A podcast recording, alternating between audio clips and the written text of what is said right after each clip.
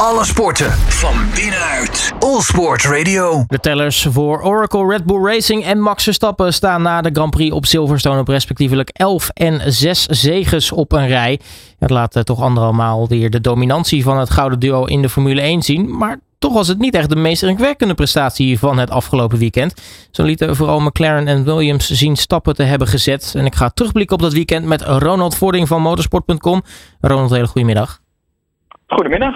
Um, ja, laten we het allereerst sowieso hebben even over uh, uh, Oracle Red Bull Racing en Max Stappen. Want uh, nou ja, daar staat andermaal geen maat op. 11 en 6 zegens op een rij. het zijn nou ja, toch bijna gaan we richting recordaantallen. Ja, absoluut. Hè. Die, die, die elf overwinningen op rij voor Red Bull, dat is al een evenaring van het record. Het record uit 1988, uh, toen gezet door, uh, McLaren. Uh, maar inderdaad, er staat absoluut geen maat op. Het slechte nieuws, ik wil ook meteen wat nieuws meegeven. Het slechte nieuws voor de concurrentie kwam gisteravond van Max Verstappen in de persconferentie. Namelijk de beste auto van het veld kan nog wel iets beter gaan worden. Uh, want Red Bull is tot nu toe heel spaarzaam geweest met updates. Was ook simpelweg niet nodig. Mm -hmm. uh, maar die gaan in Hongarije wel komen. Dus Red Bull neemt updates mee naar de eerstvolgende race. Nou, dat is al een soort waarschuwingsschot. En over Silverstone gesproken, inderdaad, uh, er stond geen maat op. Maar het was niet helemaal zo makkelijk als dat Max verwacht had. Dat kwam, je zei het al, dat McLaren opvallend goed was. Maar ook doordat hij een klein fysiek ongemakje had aan het begin van het weekend. Max Verstappen had een, uh, een uh, verstuikte vinger. En natuurlijk dat die start niet helemaal goed ging. Maar ja, dan zie je hoeveel overschot hij in combinatie met de auto heeft. En ja, eind goed al goed. Ja, want uh, het, waren niet, uh, het was niet de race inderdaad die we gewend waren ongeveer bijna. Dat, uh, dat Max een, een, halve minuut voor de rest over de, de finish kwam. Want het was aan het einde goed. Hè? De safety car hielp daar wel enigszins in mee dat het veld weer redelijk dichter bij elkaar zat. Maar die McLaren, joh, waar, waar kwam dat ineens vandaan? Ja, goede vraag. Uh, nee, het, het, antwoord is eigenlijk moeten we een klein stukje terug in de tijd.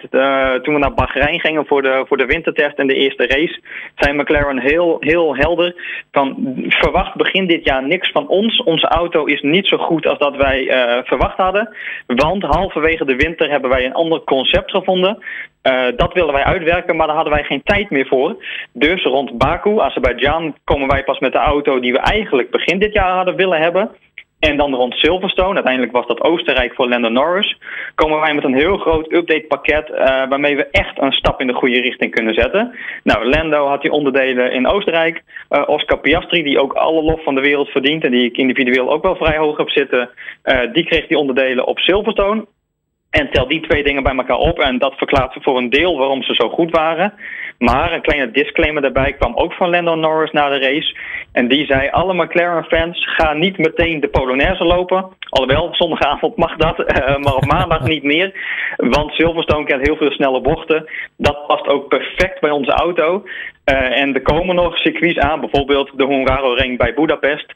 Uh, die kent veel meer langzame bochten en daar gaan wij dus niet zo goed voor de dag komen. Dus het was een beetje circuit-specifiek. Maar dat gezegd hebben we ook petje af voor, voor de updates die McLaren heeft meegebracht. Ja, want de een, ze zaten natuurlijk eigenlijk het hele weekend al, al, al goed bij. maar de eerste verrassing kwam eigenlijk tijdens de kwalificatie op plek 2 en 3. En ja, de race had stiekem maar dat is mijn bescheiden mening wel een plek 2 en 3 verdiend voor McLaren. Maar ja, Hamilton natuurlijk gewoon een goede strategie. En met, met die safety car was het eigenlijk nog gewoon derde. Maar ze, verdienen echt alle lof voor wat ze dit weekend gepresteerd hebben. Ja, zonder twijfel. Uh, je noemt Hamilton, dat was wat leuk. Maar die zijn na afloop van... Uh, ja, maar die safety car, daar heb ik mijn hele strategie op afgestemd. Want uh, ik bleef al lang door met het oog dat hij misschien wel kwam. nou, de realiteit is dat je gewoon heel veel geluk nodig hebt. maar ja, McLaren inderdaad hadden twee auto's op het podium moeten hebben. En als we ze allebei eventjes bij langs gaan... Lando Norris verdient ook individueel heel veel lof. punt 1 vanwege zijn masterclass verdedigen. Hè, toen hij op harde banden Lewis Hamilton achter zich uh, moest houden, deed hij heel knap. Maar punt twee, omdat hij daar eigenlijk zaterdag al een hele goede call voor gemaakt heeft. Uh, hij gaf zichzelf een schouderklopje. En zei vlak voor de kwalificatie heb ik de afstelling van de auto nog iets aangepast. Heb ik iets minder vleugel, dus iets minder downforce gezet om iets harder te gaan op rechte stukken. Omdat ik dacht, hé, hey, wacht even, dat kan zondag in een duel kan dat best handig zijn. Nou, dat is gebleken. Uh, dus twee keer eigenlijk heel goed. Voor en achter de schermen van Lennon Norris. Uh, Oscar Piastri ben ik enorm van onder de indruk. Is natuurlijk een rookie, heeft geweldige dingen laten zien in de Formule 2 en in de Formule 3. Uh, maar dat je op het hoogste niveau dit kan, dat je ook zo kalm blijft, ook in de eerste ronde, want dat zei Max wel heel mooi. Hij zei, ja, Oscar keek ook aan de binnenkant uh, van Cops Corner bij mij. En ik dacht alleen maar, heb alsjeblieft geen onderstuur, want dan schieten we er allebei af. Maar niks van dat alles. Hij is uh, foutloos gebleven had inderdaad zijn eerste podiumplek verdiend. Maar Zack Brown, de McLaren-CEO, kwam na afloop wel met rake woorden. En die wil ik ook wel herhalen. Namelijk, als Oscar Piastri zo doorgaat, komt zijn tijd echt nog wel. Dus dit is een beetje zuur, maar dit is absoluut een jongen om voor de, voor de toekomst in de gaten te houden.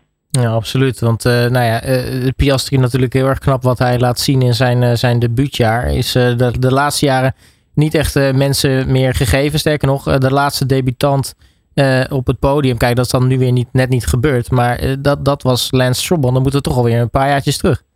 Ja, ja, daarom, daarom. En, en tegenwoordig sowieso, uh, dat is ook een beetje alvast het verhaal van Nick de Vries. Maar de Formule 1 is gewoon heel moeilijk voor rookies tegenwoordig. Hè. Je hebt bijna geen testmogelijkheden meer.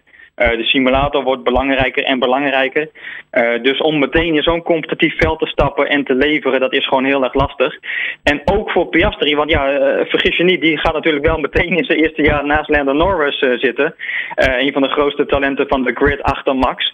Dus dat is ook niet per definitie het meest makkelijke zitje om dan maar in te stappen. Maar Nee, hij verdient alle lof. En, ik denk dat het ook meteen laat zien waarom we vorig jaar zo'n heel politiek gevecht hebben gehad. Hè? Dat Alpine hem heel graag wilde behouden. Dat McLaren hem heel graag wilde hebben. Want ja, nu heeft iedereen meteen kunnen zien uit welke racehout hij gesneden is.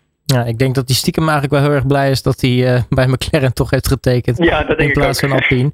Um, uh, maar als ik nog even één iemand eruit mag lichten die echt een, een, een, een goede veer in zijn reet verdient, dan in, sowieso dit seizoen, is, is Alexander Albon. Want wat, wat ja. hij presteert met die Williams en de, de, de rol die hij uh, op zich neemt, echt als leider in dat team, is, is bewonderingswaardig. Ja, heel knap, heel knap. Eigenlijk al, kijk, sinds dat hij natuurlijk een beetje aan de kant geschoven is uh, bij Red Bull, is ook gewoon achterna, dat is niet de eerste keer dat dat gebeurt binnen het Red Bull concern, maar misschien wat te vroeg voor de leeuwen gegooid naast Max. En naast Max is het überhaupt heel moeilijk om te overleven. Uh, maar als je Albon nu ziet, en daarom zeg jij het heel goed, de rol die hij vervult, want dat is zowel in de auto, uh, maar ook achter de schermen. Want ik vind Albon zelf, als hij laten stoppen met de Formule 1, moet hij absoluut analist gaan worden. Uh, want hij is technisch heel goed onderlegd, kan dingen heel goed duiden en uitleggen. En dat doet hij ook binnen dat team. Hij kan echt de, de, de vinger op de zere plek leggen. Nou ja, en inderdaad, in de auto was hij ook fenomenaal goed. Geldt wel een heel klein beetje hetzelfde voor als, als voor McLaren. Namelijk dat dit circuit ook heel goed bij die Williams uh, past. Williams heeft een auto dit jaar die, uh, die heel weinig drag, dus heel weinig luchtweerstand heeft. Dat maakt die auto goed op rechte stukken. Dat maakt die auto goed in snelle bochten. Uh, en dat maakt die auto dus goed op Silverstone. En daardoor zei Albon na afloop van ja, geweldig weekend gehad. En eigenlijk is het meest veelzeggende wel dat ik met deze puntenfinish eigenlijk nog een heel klein beetje teleurgesteld ben. Dus ja, dat is ook wel een goede mentaliteit om te hebben natuurlijk. Ja, want waar Williams uh, een auto is met heel weinig drag, dus die heel makkelijk door de lucht heen uh, uh, rijdt, mm -hmm. heeft, heeft, Aston Martin zit weer aan de totaal andere kant van het spectrum. Ja. Want die had het dus juist weer daardoor heel erg moeilijk op Silverstone. Ja, exact, exact. En, en ook in Oostenrijk ging het dan niet helemaal naar wens. Dat is dan ook niet de favoriete baan van, van Fernando Alonso. Uh, maar Silverstone ook niet.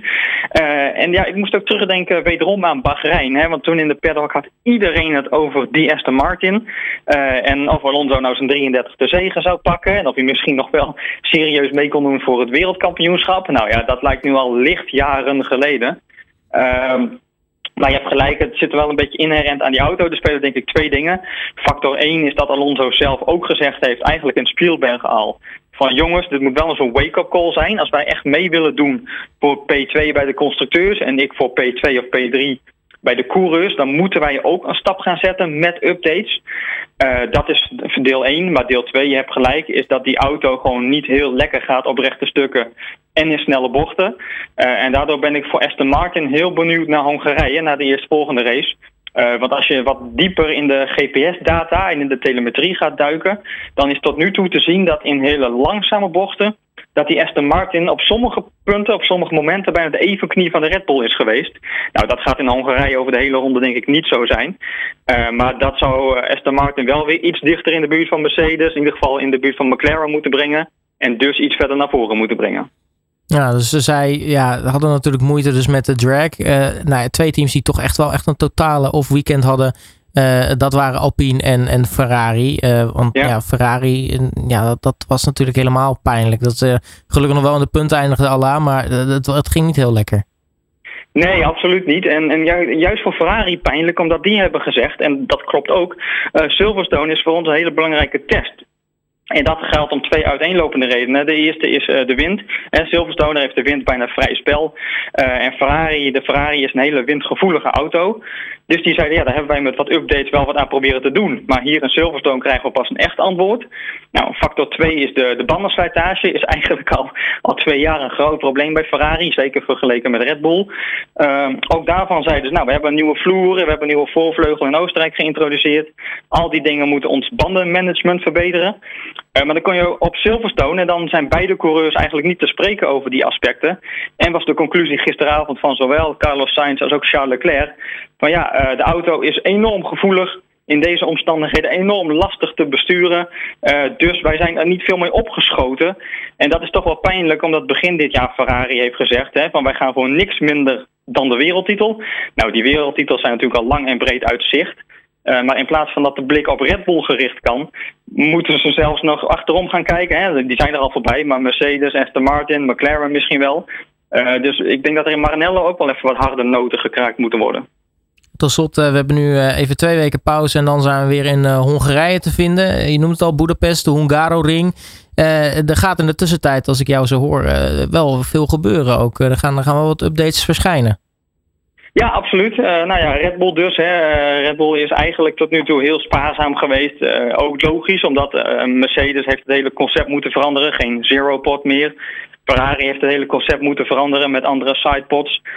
die Red Bull ging meteen al als een tierenlier in Bahrein. Dus die hebben eigenlijk niks gedaan. En, en dat is een heel belangrijke factor, hebben de focus in de fabriek daardoor nu al voor een heel groot gedeelte op de 2024 auto. Uh, maar Verstappen zei een paar weken geleden al, er komt wel wat aan. Nou, dat wat gaat dus gebeuren in Hongarije. Uh, en ja, het is altijd even afwachten als je zo'n auto op de grond zet hoe het werkt. Uh, en of alles in de praktijk uh, volledig overeenkomt met de simulator. Maar Adrian Newey kennende zit dat vaak wel goed. dus ja, Red Bull is sowieso weer een, een factor om naar uit te kijken. Ook technisch even onder de loep te nemen wat ze dan precies hebben aangepast. en de Hungaroring, ik zei het al, is sowieso heel interessant. Omdat het een compleet ander circuit is. Silverstone is vrij low downforce. Hè. Je rijdt met vrij weinig vleugel. Uh, Hungaroring rijden juist met heel veel vleugel. Uh, dus dat kan de krachtsverhoudingen achter Red Bull wel weer een beetje veranderen. Ook Nick de Vries zegt, ik denk dat dat ook beter bij Alfa Tauri moet gaan passen. Dus laten we hopen dat die ook een klein beetje op kunnen schuiven. We gaan het allemaal zien eh, de komende weken. Ronald Vording van motorsport.com, dankjewel voor je tijd. En spreek je natuurlijk snel weer. Alle sporten van binnenuit. All Sport Radio.